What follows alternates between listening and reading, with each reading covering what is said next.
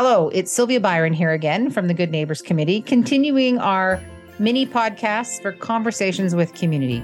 I'm here today with Michelle Miller Gauthier, a member of the Good Neighbors Committee, and we're going to talk about the importance of language when talking about Black, Indigenous, people of color, and why language is so important. Let's talk a little bit about why language is important when being a good neighbor and creating safe communities. Michelle, what do you think about that?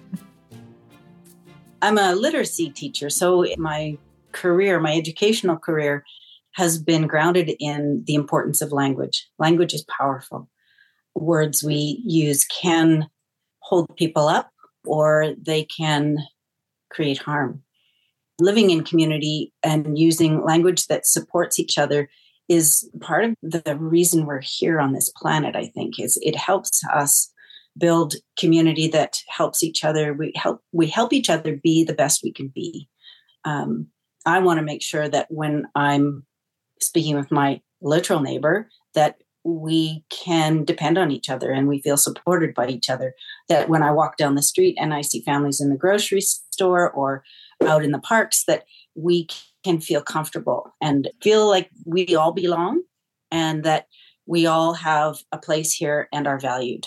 I think sometimes people find it really hard to change or people don't understand how their language lands. I have heard the term that used by people of color and indigenous people and people of the LGBTQ community and disabled community talk about microaggressions. What is the definition of a microaggression? So I'm growing in my understanding about microaggressions. I would have to say that I think all of us, in some form or another, because a lot of our own biases are unconscious. That's a problem with them. They're unconscious. So microaggressions are sometimes intentional, but sometimes not intentional. And they can happen between friends and they can happen between strangers. And they are they reveal our bias about people often who are marginalized or sometimes our bias about people who are who look like they're part of a community that's not marginalized so it can be in nonverbal behavior it can be in facial expressions it can be in what might seem as friendly questions and and actually i don't want to vilify people who are trying to be curious about other people. One thing that comes to mind personally is the question, Where are you from? And I'm I grew up in a small town where my family was we're representative of the the only two black people in the community. And so most of the time when people didn't know me, they would ask, Where are you from? Our oldest works in Victoria in a bookstore and they have brown skin. And more often than not, people with white skin or even people who might say have a British accent will ask where my kid is from. And my kid will say, Northern BC. And then they'll say, but yeah, but no, but where are you from? Like, really, where are you from, really, from before that? No, I was born in BC. I'm from Canada.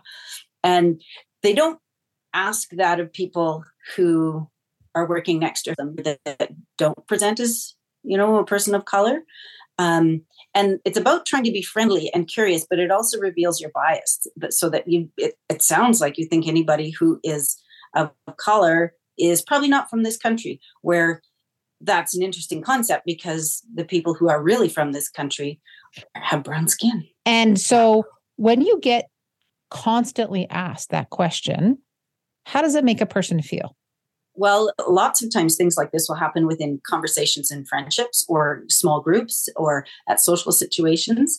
And you don't want to come across as being defensive or offensive. And so one response could be So, what do you mean by that? When someone says something, say another microaggression it could could be that, oh, that's so gay. Mm-hmm. What do you mean by that? And then when they have to explain, then they will start to check themselves. Well, you know what? Now that I think about it, that probably wasn't the the best phrase to use. Mm-hmm. I think what I'm learning is that I have to learn some replacement behaviors or replacement language. So, what could I ask someone who's working in a bookstore who has brown skin and I'm curious, I want to know them, I'm kind of wanting to have a conversation. What else could I ask them besides, where are you from? I could say, hmm, do you like work, working here? What's the best part about working at this bookstore? Do you have a favorite book that you're reading right now? And then you get to engage in conversation that is about something that's different than their physical identity, their visual identity. Mm-hmm. I love that. And I was given the advice once to ask something about what a person can choose. I like how you cut your hair, or I really appreciate your glasses. So, something that they can make a choice about, not something yes. that becomes intrusive and becomes that's about their identity.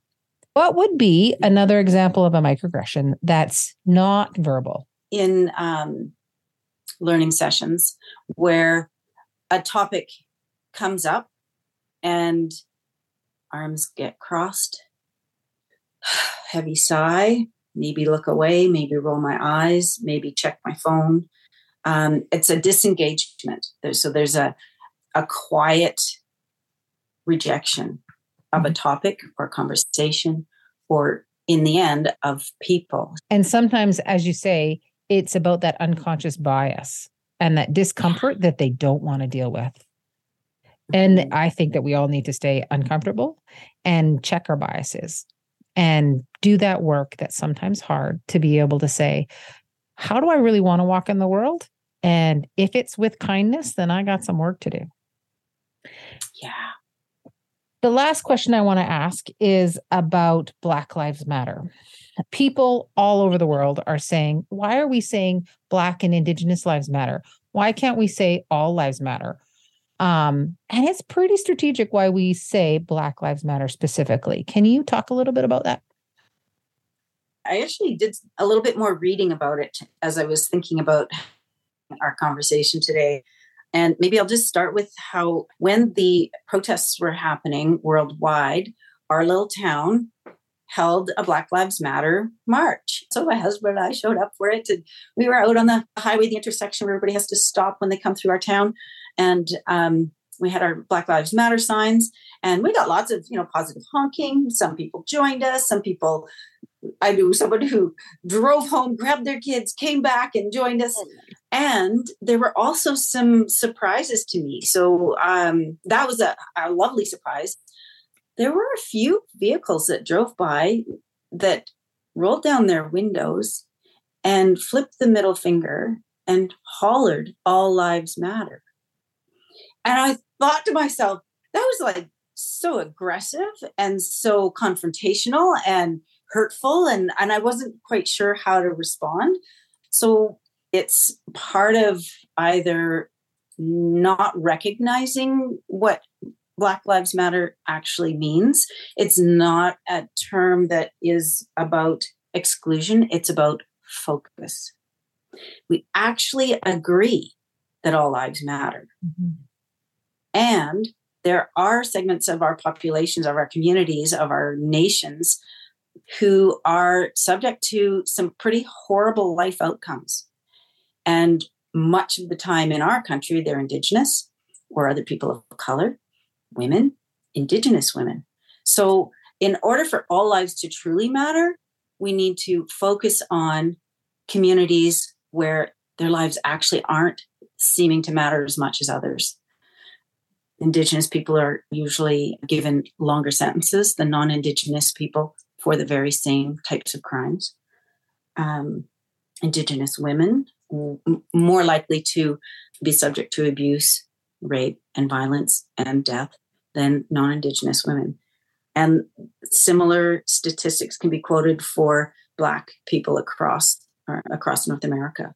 We like to think in Canada that it doesn't really happen here. And I've had police say to me, This is Canada, that doesn't happen here. But statistically, it does. And it's been acknowledged by the head of the RCMP, the national leader, and recently in Quebec, it's been acknowledged in the courts that Black people are subject to pullovers, random pullovers at rates much higher than people with white skin. Let's just go beyond the argument because we all agree all lives matter. Then, what are the steps we need to take in order for all lives to truly matter? That's that real, you know what? Until all of us are equal, None of us are equal. Yeah. So yeah. we have to do the work. Mm-hmm. And I keep saying doing the work because I think everybody can do the work, whether it's going out to read anything, going out to research Black Lives Matter, going to research what equity is, going to re- research what you can do. Also, coming to join us at the Good Neighbors Committee at one of our community information sessions, which happen every other month. We invite the community in if they would like to learn something about um, being a good neighbor or anti Indigenous or anti racism work. They can reach out to the Good Neighbors on Facebook or via our website, which is going to be on a tagline on the bottom of this podcast. Thank you so much for your time today. I really appreciate you sitting down and talking with me just about the importance of language and the importance of language in our conversations. I hope this is helpful for those folks who have joined us. Thank you. Thanks for helping me be brave to do this. oh, this was awesome. You were the exact perfect person. Yay, yay.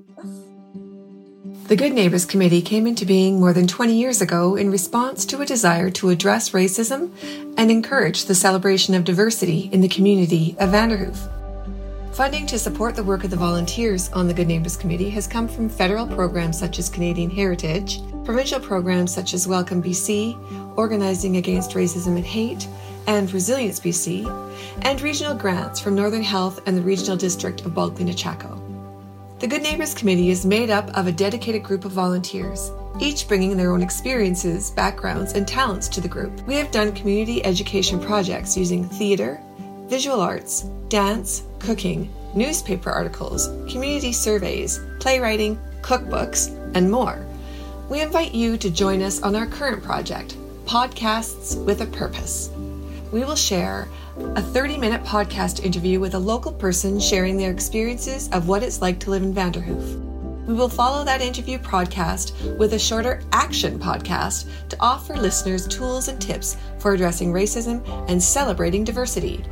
We hope you will join us.